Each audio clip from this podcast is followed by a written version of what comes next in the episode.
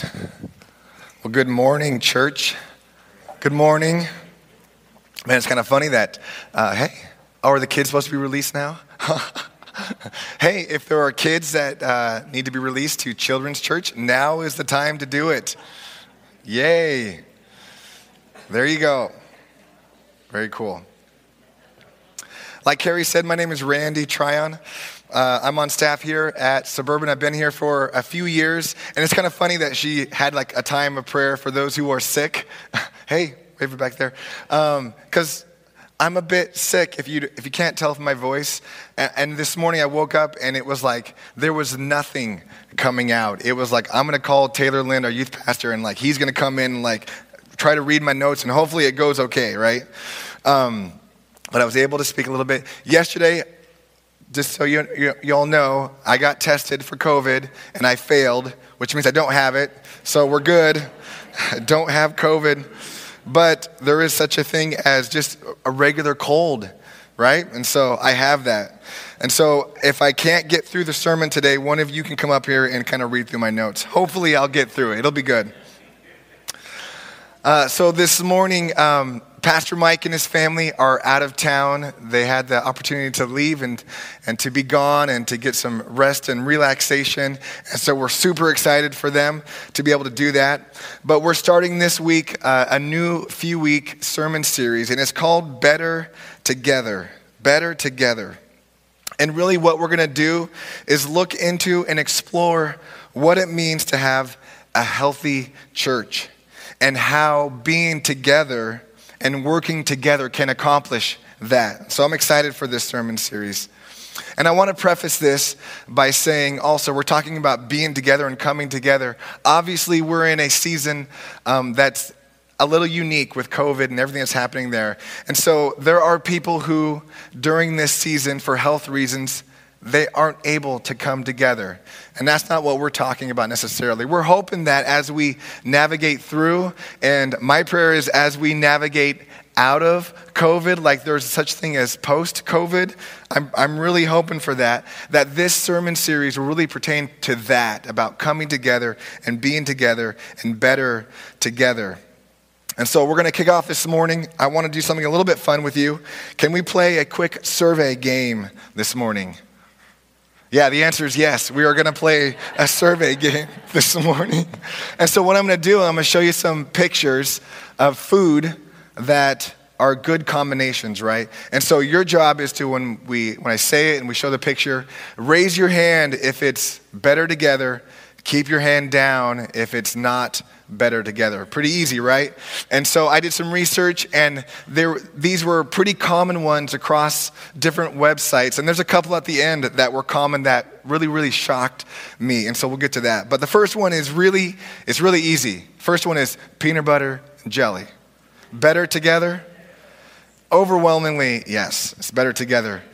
So I grew up, we had peanut butter and jelly sandwiches literally every day of my childhood. And it can do one of two things. You can have like a nostalgia for it and like just this reminds me of my childhood, or you could not want to eat another peanut butter and jelly sandwich ever. And so I'm the latter. I haven't had a peanut butter and jelly sandwich in decades, and I will not eat one until the day I die, I'm sure. Okay, the next one bagel and cream cheese. Better together? Bagel and cream cheese. Okay, not so much overwhelming, but yeah, okay. Uh, Thanksgiving is coming up. How about turkey and stuffing? Do you have? I don't know. Yeah, that's another. I, I don't like stuffing, so that's not for me. Okay, how about this next one? Fries and ketchup. You got to dip it. Who here is a ranch person? Not many. Okay. uh, this next one is actually one of my favorites uh, as far as a combination goes grilled cheese and tomato soup. Yeah? Great.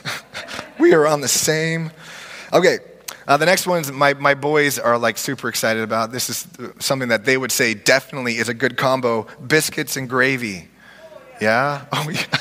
Oh, yeah. It's great. You guys are lively. Um, the next food is actually the first dinner that my wife ever prepared for me. It's chili and cornbread. yeah? No? Yeah? It's pretty good. I like that combo. How about something sweet? Oreos and milk. What about just cookies and milk? You got to have cookies and milk? Well, okay. Some of you are purists. The cookie has to be on its own. You don't want to water it down with that milk. Okay, the last two are interesting. And the, the previous service, there were definitely people who were like, yeah, I know that and I like it. The next one is liverwurst on rye. Okay, we have, is there any more? we have two. It's good? Yeah, okay. I'll take your word for it. We traveled to Europe a few years ago, and that was, it's definitely a thing in Europe. The liverwurst and it's spreading, and young people are eating it. Like, what in the world is going on? Yeah, I will, uh, I will do neither.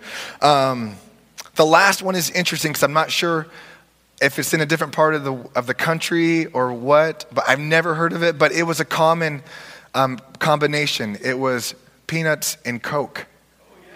You've heard of it. I was shocked. You like it?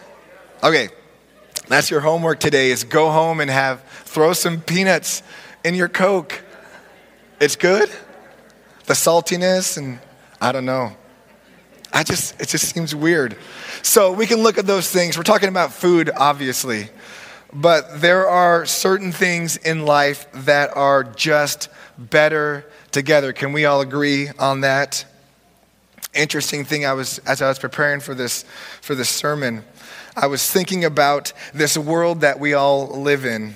This modern digital world where we consume information and we project information, and a lot of times it's done alone. Interesting, right?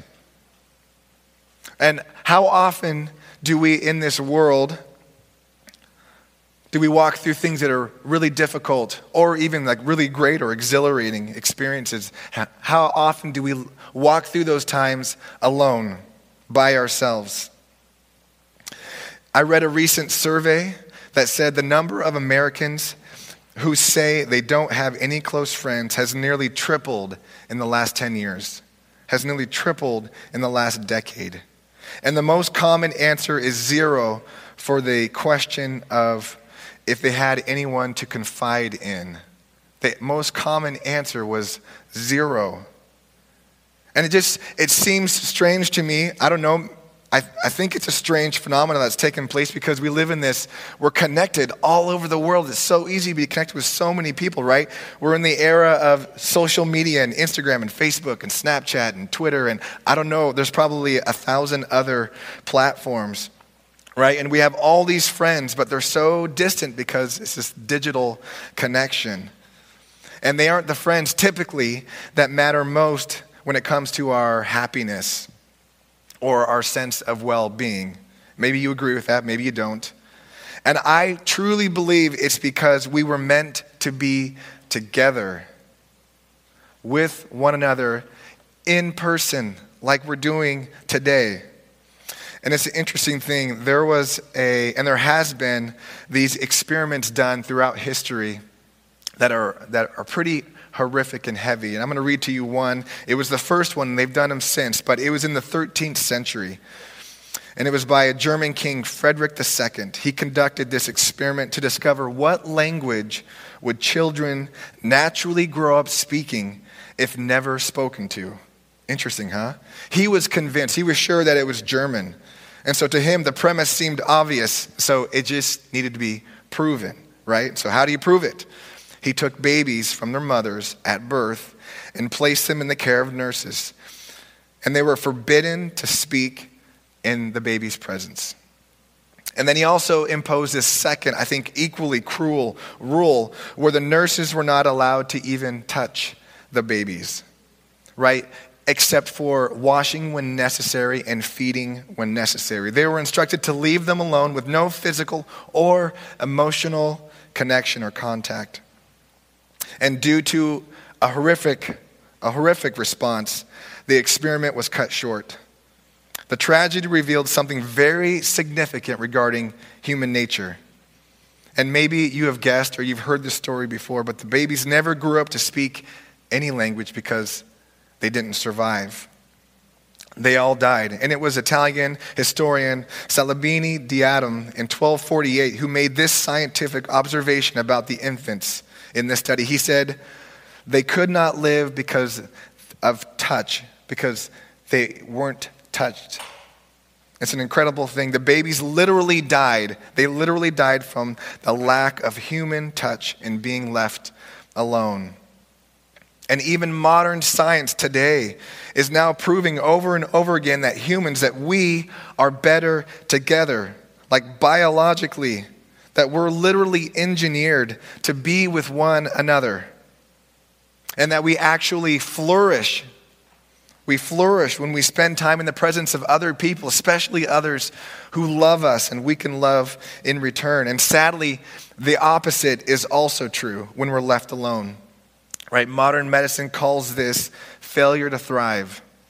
A failure to thrive. And so, what does that mean? It means that physically, biologically, there's something that happens when we're not together. Like we were designed, created, put together to be together. What happens when we don't have strong emotional connections with others? We need to be together. People need other people to thrive. So I was thinking about that. How does that translate and relate to the church? And does it? I think it does in some pretty significant ways. And that kind of brings us to um, our sermon series, Better Together as a Church. Think about this. Could the church, the body of Christ, as the Bible describes it, be threatened with failure to thrive? Like, I think about that failure to thrive. Like, people aren't dying in the seats at church because of it, right? It's not a physical thing, but is there something else happening in the church? And the church is suffering. It's always gone through phases of suffering, right? And so this morning I want to look at three questions as we continue on with this, um, this topic this morning. I want us to, con- to ponder this thought. And there's three questions. The first one is this If it's true that a lack of being together can physically kill a human body, could the same be true for the church? That a lack of being together could kill the body of Christ? Ponder that. If isolation and loneliness can lead to suffering and premature death in a human body, can separation and alienation lead to sickness and death in Christ's body? The last question. Since the church is made up of people who thrive in community, doesn't it make sense that the body of Christ will flourish when we come together but perish when we abandon one another? Man, those are tough questions to think through.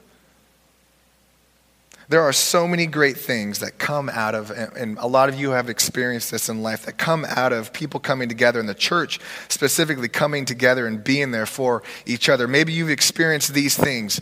We're able to walk through life together, right? The ups and the downs. We're able to encourage each other when we need to be encouraged. We're able to enjoy each other's company. I have some friends in our church that I love spending time with, the fellowship of the saints, right? We're able to hold each other accountable. It's a big deal. And speak truth into each other's lives when it's needed, when it's absolutely needed. And we're able to grow in our relationship with each other. And more importantly, that relationship that we have with each other, we're able to grow in our relationship with our relationship with Christ. When we come together, it is a big part of that. That is what we are designed to do.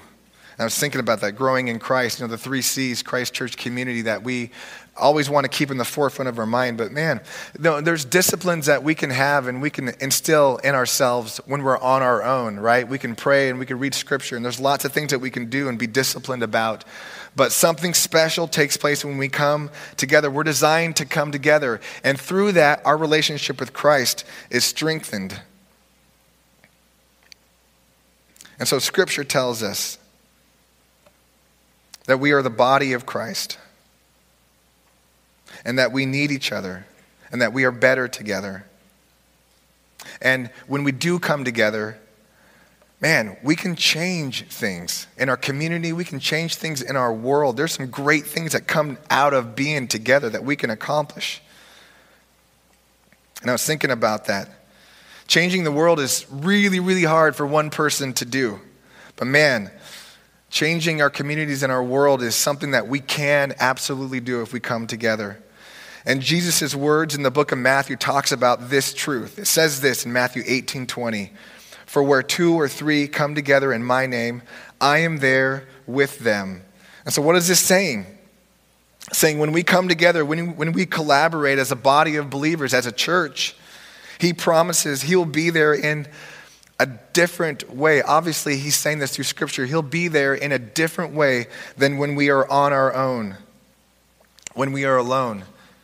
And Christ's presence will be there when we're alone. That's a promise too, but it's a different thing that takes place when we are together. In other words, Jesus is saying, We're better together. We're better together. And as I was preparing again for this sermon, I was thinking through and being reminded of some great things that groups of people have accomplished throughout history. Man, there's some, some big things that a group of people with like mind, um, and they just put their mind to something, they can accomplish amazing things. And I was thinking about that. Let's break it down to the church. The church has done some incredible things throughout history. Man, they have. The church has done incredible things through it. God's people coming together and accomplishing together what they could never do alone, not even close. And I was reminded um, just, I don't know how many years ago, how, how many years ago was, was uh, Hurricane Katrina? That was yeah, I mean, it was, it was, a little while ago. But remember, it was devastating when it came through. It destroyed so many communities, and there was this gap and a need for people to step in and to help out, right? So, organizations and groups, like, it was just emergency time, and so they, they fled in to help with the carnage and the destruction. And I, if you look at the, that, at the statistics of the groups that were helping out, it's overwhelmingly the church. The church, man, just ran in there and took it head on and did incredible things. And I love that about the church. The church can do, when they put their mind to it and we come together, we can do some incredible, incredible things. I also was thinking about some of the downfalls. It's interesting because I was looking at the incredible things that we do together, but I, I listen to podcasts quite, podcasts quite a bit, and I'm listening to a podcast about dictators throughout history. And so it's a little bit of a, an, an ironic twist to doing things good together. Um, because, man, there's a risk when people get together of doing some pretty bad things as well, right? Horrific, horrible things. And that is definitely a risk. There are some downfalls. But I'm convinced the reward far outweighs the risk. And is it going to be difficult at times? It will be. It will be hard. It will likely be hard. It's definitely harder to have relationship than to not, right? I remember having a conversation uh, with a younger person just a few years ago, and they were talking about how they're not going to get married, they're not going to have kids, and there were just some, some you know life choices that they were making that they're like I've, I've witnessed and seen in my life, and it's just, it looks way too complicated and hard, and there's risk of heartache and, and hurt. And man, they're just like, that's not for me. I'm not going down that road. And I remember thinking, and I was like, you know what? I'm, I agree with you on, on some of that stuff there. I totally agree with you. It is going to be hard, and it is hard. And there's a lot of potential risk. But I said, the reward, though, far outweighs the risk. And I believe that is true in the church as well as we come together. The church can be messy. Do we know that? The church can be messy. Believe it or not, if you haven't seen it, you will see it. The church can be messy relationally because we are people and we're a part of the church. There are a lot of people in this room with a lot of opinions and thoughts and ideas, right? And a lot of those things, all those ideas, they don't line up necessarily. And so there's potential for heartache and mistrust and anger and disagreement and disunity. There is the potential for that when we come together. But I truly believe that we are so much better together than we are alone. Man, we are so much better together as we are alone. So, better together. Together as the body of Christ. You hear that term, the body of Christ, and that comes from Scripture. the Apostle Paul talks about. I want to read that to you this morning. Um, it's going to be up uh, on the screen behind me. It's a little bit different version from what I'm reading, but it's pretty much the same thing. And so it's 1 Corinthians 12, uh, verses 12 through 27. It says this For as the body is one and has many parts, and all the parts of that body, though many, are one body, so also is Christ. For we were all baptized in one spirit into one body, whether Jews or Greeks, whether slaves or free, and we were all made to drink of one spirit. So the body is not one part, but many. If the foot should say, Because I'm not a hand, I don't belong to the body, in spite of this, it still belongs to the body. And if the ear should say, Because I'm an eye, I don't belong to the body, in spite of this, it still belongs to the body. If the whole body were an eye, where would the hearing be? If the whole body were an ear, where would the sense of smell be? But now God has placed each one of the parts in one body just as He wanted. And if they were all the same part, where would the body be, right? Now we are many parts, yet one body. That is a great description of the church. Man, we are so different, but we are part of the body. We all belong equally. And then if we skip forward to verse 24, it says this Instead, God has put the body together, giving greater honor to the less honorable, so that there would be no division in the body. Division is a big deal.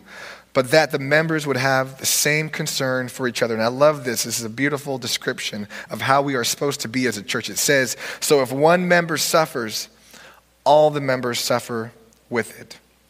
If one member is honored, all the members rejoice with it. Now you are the body of Christ and individual members of it. What a great description of how we are to be as a church. So we're called to be together, right? Serving each other, serving the Lord, serving our community outside the walls of this church. I personally want others to know how vital being a part of a local community of believers is to spiritual growth. You want to grow in your relationship with Christ, get plugged into a church, be a part of that community. And it's interesting because the church looks different. I mean, the church isn't, obviously, we talked about this before, the church isn't like the seats here and this architecture and the parking lot and the entryway. That's not the church, right? The church is the people of God coming together by His design. And I've heard this so many times, this statement. Man, I've heard it all the time throughout the years of being a part of ministry. And maybe you've heard this too. The statement is this I love Jesus, man, I love God, but I just don't like the church. And if we're honest, that's simply not possible. It isn't. If we're, if we're, if we're um, reading Scripture correctly, because the church is God's design and His purpose for His people. If we say that we love Jesus, we must love His bride as the Bible describes it, His body. Scripture is clear. We can look in Hebrews 10 24 through 25. It says this Let us consider how we may spur one another on toward love and good deeds, not giving up meeting together, being together. I love that. As some are in the habit of doing, but encouraging one another, and all the more as you see the day approaching. So if we look at that scripture again, it says, not giving up on meeting together. Be together. You are called to be, the, be together, as some are in the habit of doing, right? Like this isn't a modern world problem that we sometimes think it is. Like back, back then, you get in a habit. Yeah, it's easier. I'll just stay home. It's easier not to engage and, and connect and, you know, and some people are introverts and it's just like, oh, you know, this isn't my space. I'm going to, just going to back off. And it's easier to sit at home and watch, a, you know, a sermon or a worship service online. And there's some incredible groups out there that do amazing online services, but there is something uniquely different about coming together. And that's why the scripture says it. It says, come together. Don't forget meeting together. Don't make it a habit to sit home, to not be part, a part of it, to engage in it. The habit of doing life alone. Don't get into that habit. It's been happening for a long time. It'll continue to happen. Happen. Right? It's easier. I love this quote by Marion Jordan. She put it this way. She said, "Through the gathering of believers, God meets our deep need for community, and through us, he carries out his mission." She ends that quote by saying, "We are better together." We certainly are. Dietrich Bonhoeffer says this The physical presence of other Christians is a source of incom- incomparable joy and strength to the believer. And I believe that. It's so important. It's vital for our walk with the Lord and it's vital for the church to be strong and do things that we could never accomplish on our own, that we continue to meet together. And we are definitely better together. And so I was thinking about okay, so we started off by talking about the physical um, issues that come with being alone, that, that failure to thrive. Like we were designed, like physically designed, biologically designed to be with one another. We are called to be together. And then the Bible and Scripture and, and Jesus tells us that it goes even further like you were designed spiritually. Like, in order for you to grow spiritually, you have to be together. You are called to be together. And it might not look like this church. I don't know what exactly that's supposed to look like or the perfect world. But man, the coming together of saints, the learning and growing together is an incredible thing that cannot be accomplished outside of the church. And so I encourage you to continue to plug in and to engage and don't do life on your own because we need each other. We are better together. And so I'm looking forward to the next couple of weeks and how this sermon series kind of unfolds and how um, it'll help our church to continue to get healthier, to grow, to mature individually and as a, as a, as a church as a whole. And so this morning, leave with this thought the reward far outweighs the risk. We are just better together. Let's pray to close out our time. God, we thank you for um, just your word. We thank you that you give us instruction. And God, some of it is just obvious and it, and it plays out in the physical realm. But God, I pray this morning that we can um, just be so thankful that you've called us to come together and to be together. I thank you for opportunities that you give us to be together and to engage with one another. And God, I thank you so much as your word tells us that you use us all in, man, in such different ways, but we are all equally important. And God, uh, it's, it's, it's, the church is a place for everyone. And I'm so thankful that you created it that way and you created us that way, God. So, God, be with us as we head out um, this day and help us remember um, those principles, those truths from your word. We pray this in Jesus' name. Amen. Amen. Well, God bless you. We'll see you next week. Also, really quickly, they're going to do some events in here. And so, if you want to be a part of the body, we're going to pick up some chairs. Um, but actually, just this side. So, like, center over those, those chairs. If you want to help out, you can. You don't have to, obviously. But they're going to stack them in, in stacks of six, and then we'll push them against the wall. Thanks so much.